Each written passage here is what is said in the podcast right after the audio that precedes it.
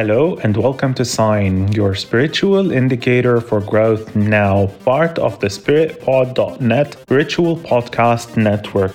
I am your host, Cherbil Tadros, and in this episode, we're going to talk about endings.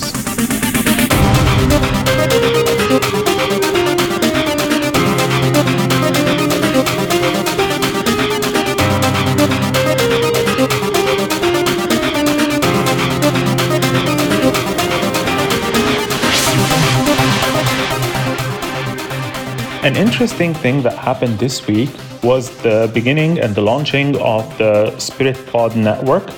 It's a spiritual podcast network where you will be able to find all types of spiritual podcasts, whether they are for self-help, esoteric, magic, and any other types of spiritualities. I encourage you to check it out when you have a chance on Spirit Pod dot net. Now about endings.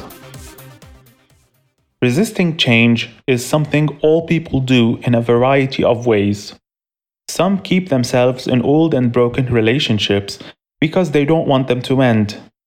Others keep broken things in their closets in the hopes of repairing them later. Others stay in their old jobs in fear of not finding any better. And others keep their old habits in fear of changing themselves beyond recognition. However, a routine cleanup of our environment is necessary in order to move on and evolve. It's definitely not an easy task, but it's nevertheless necessary. Some of the things we need to re-examine and allow to take their natural course can be habits we no longer like, people we no longer click with, and things we don't need anymore. First, it's not very easy to get rid of old habits, but it's not impossible. As the saying goes, old habits die hard. But if we look at how a habit was formed, we can unform it. Sometimes these habits were born of a necessity which is no longer valid. However, because they had been practiced for a long time, they have become difficult to change.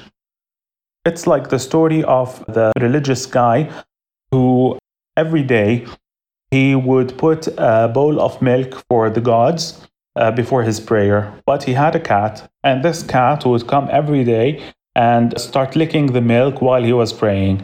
So what he started to do was, whenever uh, he wanted to start praying, he would just find the cat, put it under a basket, do the prayers, and then after he was done, he would release the cat.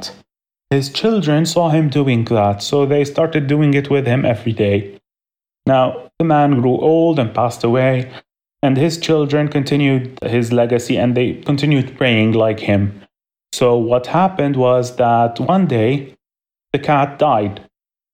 So what his kids did was they went out, found another cat, put it under the basket, and then did the prayer. So finding the cat became part of the ritual. It became a habit that they couldn't change because they didn't really know why it was formed. But once we examine why something was being done, we can unform it. So the only way to break these habits is to create new ones and to follow the twenty-one day rule. In brief, the twenty-one day rule says that if you do something for twenty-one days in a row, it becomes a habit. So to break a habit, practice a more useful one and allow the older one to die out.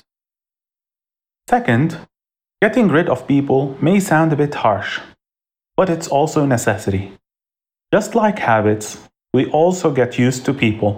However, if we truly love them, we may sometimes have to let them go, or even force them to go. This is especially the case when the relationship with them is bringing misfortune to one or both of the participants. Yes, it may be difficult, and it may create bad feelings between the people involved. However, it's always better to set people free even against their will, if we believe that it will make them and us happy in the long run. We also need to make sure that we don't get too attached to certain people either, especially when our attachment to them is keeping them from evolving and growing. Third, getting rid of things is the easiest of the lot. Just look around your house and evaluate each item individually. If you haven't used it in the past year, and the chances of using it in the future are very low, either throw it or sell it. By starting with this, you put yourself in the mood of eliminating the extra clutter from your life to allow newer and better things to replace them.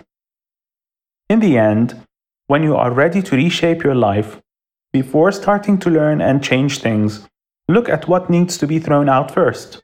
To put yourself in this mood, start by throwing things you don't need.